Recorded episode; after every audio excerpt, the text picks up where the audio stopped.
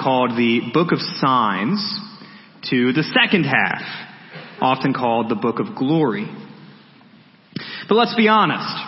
What we read from John 13 wasn't all that glorious. It started with Jesus washing the disciples' feet, a humiliating form of service. Then we read that Jesus would be betrayed by one of his own disciples, Judas. And then last, Jesus predicted that Peter, seemingly the most loyal disciple of them all, would deny him three times. There doesn't seem to be anything glorious about washing feet, being betrayed, and being denied. So the only way John 13 can be construed as glorious is if we turn our understanding of glory upside down. But then again, the gospel of a crucified Lord does just that. So John 13 seemed to contain a lot of bad news. And Jesus recognizes that. That's why he says in verse 1 of chapter 14, let not your hearts be troubled. Believe in God. Believe also in me. In the rest of this chapter, Jesus gives his understandably disturbed disciples some good news. And thankfully, John 14 is not just good news for Jesus' followers back then. It's good news for Jesus' followers right now. So open up to John chapter 14 verse 1. Feel free to follow along as we go in our Bibles, which you can take home if you don't have one, or follow along on the screen. But before we go further, let's pray. Father, thank you for this day. Thank you for this time that we have together to worship you. Uh, Lord, thank you that you are unchanging, uh, that you are so good and so perfect and so glorious in and of yourself. And even as so much around us changes, maybe in good ways with the changing of the seasons and the beautiful colors and maybe in bad ways when things seem to go wrong. Uh, thank you that you do not change. Uh, you don't change because you don't need to change. You don't need to get any better than you already are, than you always have been. And so Lord, as we think about that and try to wrap our minds around your greatness, uh, I pray that would drive us to worship, drive us to awe, uh, drive us to praise. And Lord, thank you that we know you. Uh, thank you that you've revealed yourself to us, especially in your word. And I pray that you would be with us this morning as we read your word. Uh, your word is not just a religious document. Uh, this is not just an interesting text worthy of, of study or admiration, but this is your revelation of yourself. Uh, the way we know you, the primary way we know you, is by reading your word. And so help us enter into your word with gratitude and, and with humility and with open hearts and open minds. So Lord, thank you again for this opportunity to worship together, to consider who you are, to read your word and learn more about who you are. Uh, Lord, I pray that we would respond rightly to who you are with the way we worship you this morning. We ask this all in Christ's name. Amen. Well, starting in John chapter 14, verse 1, Jesus says, Let not your hearts be troubled. Believe in God. Believe also in me. In my Father's house are many rooms. If it were not so, would I have told you that I go to prepare a place for you? And if I go and prepare a place for you, I will come again and will take you to myself, that where I am, you may be also. And you know the way to where I'm going. Thomas said to him, Lord, we do not know where you are going. How can we know the way? Jesus said to him, I am the way and the truth and the life. No one comes to the Father except through me. If you had known me, you would have known my Father also. From now on, you do know him and have seen him. Philip said to him, Lord, show us the Father, and it is enough for us. Jesus said to him, Have I been with you so long, and you still do not know me, Philip? Whoever has seen me has seen the Father. How can you say, Show us the Father? Do you not believe that I am in the Father, and the Father is in me? The words that I say to you, I do not speak on my own authority, but the Father who dwells in me does his works. Believe me that I am in the Father and the Father is in me, or else believe on account of the works themselves. Truly, truly, I say to you, whoever believes in me will also do the works that I do. And greater works than these will he do, because I am going to the Father. Whatever you ask in my name, this I will do, that the Father may be glorified in the Son. If you ask anything in my name, I will do it. So in these verses, Jesus gives his anxious disciples three main pieces of good news. First, Jesus promises them that one day they will be with him again. That's verses 1 through 4. Jesus had told the disciples back in chapter 13 that he was going away. In verse 33, he said he was going somewhere that they cannot come. And that troubled Peter enough that he asked Jesus about it in verse 36. Lord, why can't I go with you now? I'll lay my life down for you. But in chapter 14, Jesus promises Peter and the rest of the disciples and you and me that though he is in a sense gone now, one day we will be with him. This is a promise of eternal reward. A heavenly dwelling with God for those who believe in and obey Jesus. There have often been misunderstandings about heaven amongst Christians. We sometimes view heaven as a disembodied existence far off in the sky Picture people sitting on clouds eating cream cheese. Sometimes we view heaven as nothing more than a better version of earth. A place where we get to eat our favorite food every day, spend all our time on our hobbies, and no longer have those achy joints. But at the end of the day, what makes heaven heaven is God's presence. Heaven is where God is. And Jesus promises his disciples that one day we will be in God's presence. One day we'll be resurrected as Jesus is resurrected in a new heaven and a new earth. God will dwell with us and we will dwell with him as it was always meant to be. That's good news. Now the second piece of good news, verses 5 through 11, is that Jesus points the way to God's presence.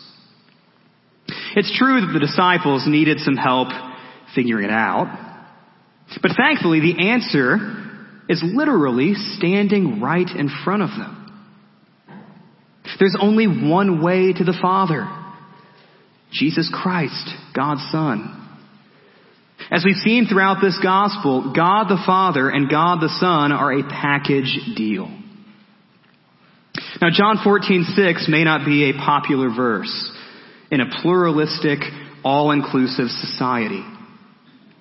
But in the words of Darrell Bock, no text in scripture is clearer than this one in stating that access to God is given only through Christ. Access to God is given only through Christ. So there's only one way to God's presence. And that's good news. Now what makes that good news, you might ask? Because you know it. Because I know it. And if you didn't know it when you walked in here this morning, you do now. The third piece of good news is the privilege of prayer. Verses 13 and 14 tell us that whatever we ask in Jesus' name, in accordance with God's glory, of course, God will do it. That's not a guaranteed answer to every prayer. Tacking the phrase in Jesus' name onto the end of every prayer is not a magic guarantee that God will do what we ask. God will do what is best. And He knows what that is better than we do. As Jesus says in Matthew 6, 8, right before He gives us the Lord's Prayer, God knows what we need before we even ask. So while these words are not a guaranteed yes to every prayer request, they should encourage us to pray in Jesus' name with boldness and with confidence. Now before we move forward, what do you do with that truly, truly statement in verse 12? How in the world can we, as Jesus' disciples, do greater works than Jesus? I don't know about you, but I haven't raised anybody from the dead lately.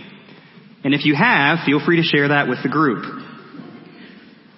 This isn't so much about the spectacle of the works, how amazing this one act really is. It's more about the context in which we serve. In a sense, Jesus' greatness is more obvious now than it was when he spoke those words in verse 12. Why? How? Because Jesus is now crucified, resurrected, and ascended. Thus, in a way, the works that we do now in Jesus' name are even greater than they were before. Because the Lord who we serve's greatness is more evident now than it ever has been. Now, so far, so good, right? John 14 already seems much more optimistic and much more glorious than John 13 did. We have these three pieces of good news so far. The promise of God's presence, knowledge of the way to get there, and the privilege of prayer as we wait. But, in the words of theologian Billy Mays, Bishop of OxiClean, but wait, there's more. John chapter 14, verse 15. Jesus says, If you love me, you will keep my commandments. And I will ask the Father, and he will give you another helper to be with you forever. Even the Spirit of truth, whom the world cannot receive because it neither sees him nor knows him. You know him, for he dwells with you and will be in you. I will not leave you as orphans. I will come to you. Yet a little while and the world will see me no more, but you will see me. Because I live, you also will live. In that day you will know that I am in my Father, and you in me, and I in you. Whoever has my commandments and keeps them, he it is who loves me. And he who loves me will be loved by my Father, and I will love him and manifest myself to him. Judas, not Iscariot, imagine being that guy. Judas, not Iscariot, said to him, Lord, how is it that you will manifest yourself to us and not to the world? Jesus answered him, If anyone loves me, he will keep my word, and my Father will love him, and we will come to him and make our home with him. Whoever does not love me does not keep my words. And the word that you hear is not mine, but the Father's who sent me. These things I have spoken to you while I am still with you. But the Helper, the Holy Spirit, whom the Father will send in my name. He will teach you all things and bring to your remembrance all that I have said to you. Peace I leave with you. My peace I give to you. Not as the world gives do I give to you. Let not your hearts be troubled, neither let them be afraid. You heard me say to you, I am going away and I will come to you. If you loved me, you would have rejoiced because I am going to the Father, for the Father is greater than I. And now I have told you before it takes place, so that when it does take place, you may believe. I will no longer talk much with you, for the ruler of this world is coming. He has no claim on me, but I do as the Father has commanded me, so that the world may know that I love the Father. Rise, let us go from here. So we have two more pieces of good news in these verses. The fourth bit from John 14 is the presence of the Holy Spirit. Verses 15 through 26. As we said earlier, in a sense, Jesus is leaving. Even now, He's not with us in the same way that He was with the disciples. But in another sense, thanks to the presence of the Holy Spirit, Jesus is closer to his people now than ever. Jesus calls the Holy Spirit the helper.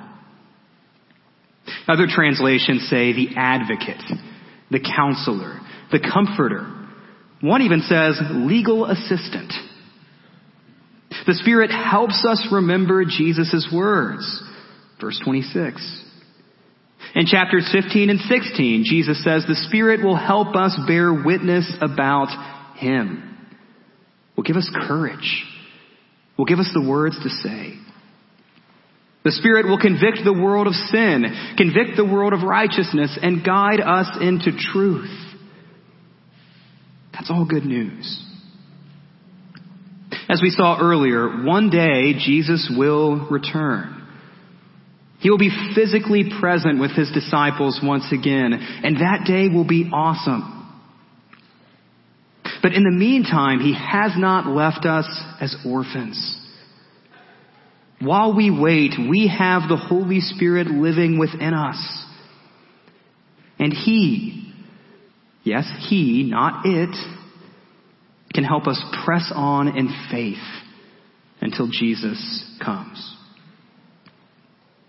Now, the fifth and final piece of good news from this chapter, one that's easy to overlook, comes in verse 30. The devil is no match for Jesus. Last week we read that the devil entered into Judas Iscariot's heart and spurred on his act of betrayal. And according to verse 30, this same devil is coming for Jesus. What Judas was doing, Jesus told him to do quickly. The words that we're reading are essentially part of one long conversation leading up to Jesus' arrest. His time is at hand. But look at what Jesus says at the end of verse 30. The devil has no claim on him. He has no claim on him. Satan is a real danger to God's people. He can do us real harm. 1 Peter 5 8 calls the devil a roaring lion, seeking someone to devour. But we Christians know that while the devil may be stronger than us, he is no match for our Lord. You may see on social media sometimes those pictures going around of Jesus and the devil locked in an arm wrestling match. And it says, share this photo or the devil wins. Well, I can assure you that your social media activity has no impact on Jesus' overcoming of Satan. If you want to share it, share it, but it's not doing anything. But I will also say of that picture that that image of Jesus and the devil locked in arm wrestling and oh my gosh, who's gonna win? They both have big veins and they both have big biceps. It looks like a pretty good matchup. It's not. It's not a good matchup. Scripture makes that clear. The devil has no claim on Jesus. He has no shot against Jesus. And because he has no claim on Jesus, he has no final claim on us. And that is good news. So altogether, we have five pieces of good news for Jesus' stressed out disciples. Though he's leaving now, Jesus promises that they will be with him again. Jesus has pointed out the only way to the Father. You're looking at him. Jesus has held out the privilege of prayer in his name. He's told them of the coming presence of the Holy Spirit, and he's pronounced the devil's defeat. Again, this isn't just good news for the disciples back then. It's good news for disciples like you and me today. But there's one final point to consider. How do we know for sure that all this good news of John 14 is ours? Well, if you didn't notice, there's been a big emphasis throughout this chapter on the disciples' faith and obedience. The disciples have been consistently reminded, challenged, and encouraged to do what the old hymn tells us to do to trust and obey. Now, where do we see the emphasis on the first one? Trust, faith. John 14, verse 1. Believe in God. Believe also in me. In verses 10 through 12, the word believe occurs four times in three verses. It's kind of important. And then verse 29. I've told you before it takes place so that when it does take place, you may believe. It's a big emphasis in John. It's a big emphasis in this chapter. Now where do we see the other side? Obedience. Verse 12. Whoever believes in me will also do the works that I do. Verse 15. If you love me, you will keep my commandments. Verse 21. Whoever has my commandments and keeps them, he it is who loves me. Verses 23 and 24. If anyone loves me, he will keep my word. Whoever does not love me does not keep my word. So how do we know that all this good news of John 14 really is ours? Well, to put it simply, we trust and obey Jesus. Don't fall into the trap of setting faith and obedience against each other. There's an extreme camp that Christians are sometimes tempted to fall into. It's the camp that says, well, as long as I believe, as long as I raised a hand, said a prayer, got baptized, maybe signed a card, it doesn't really matter what I do. I believe. That's placing all the emphasis on trust at the expense of obey. The other extreme is basically the opposite. Well, you don't necessarily have to believe all this stuff as long as you do the same kind of stuff that Jesus did. As long as you love people, as long as you're kind, as long as you're generous, as long as you're hospitable, who really cares what you believe? Well, John 14:6 might have something to say about that. That's placing all the emphasis on obey at the expense of trust. As James famously said, faith without works is dead. Conversely, works without faith are dead too. John 14 does not separate our faith in Jesus from our obedience to Jesus. And neither should we. So may we both believe in Jesus and follow Jesus and prove ourselves to be his disciples. May we take all the good, glorious news of John 14 and apply it to our hearts, our minds, and our lives. May we trust and obey. We'll end this morning with the words that Jesus started the chapter with. Let not your hearts be troubled. There's all kinds of troubling stuff in the world today. Cultural chaos, political upheaval, economic uncertainty, and seemingly unending threats to our physical, mental, emotional, and spiritual well-being. The world we live in is just as fallen as ever. And as a result, even the most mature disciple of Jesus can understandably feel intimidated and overwhelmed. But let not your hearts be troubled. The good news of John 14 is just as true for you as it was for Peter and the rest of the disciples. We too have the eternal reward of being in God's presence laying ahead of us. And Jesus has pointed out and provided the way there through his own death and resurrection. We too have the privilege of praying in Jesus' name. We too have the Holy Spirit living powerfully within us, and we too have a promise that the devil has no claim on our Lord and has no claim on us either. So may we too be at peace. May we too not be afraid. Let not your hearts be troubled. Rather, may we simply, faithfully, and joyfully trust and obey. Let's pray.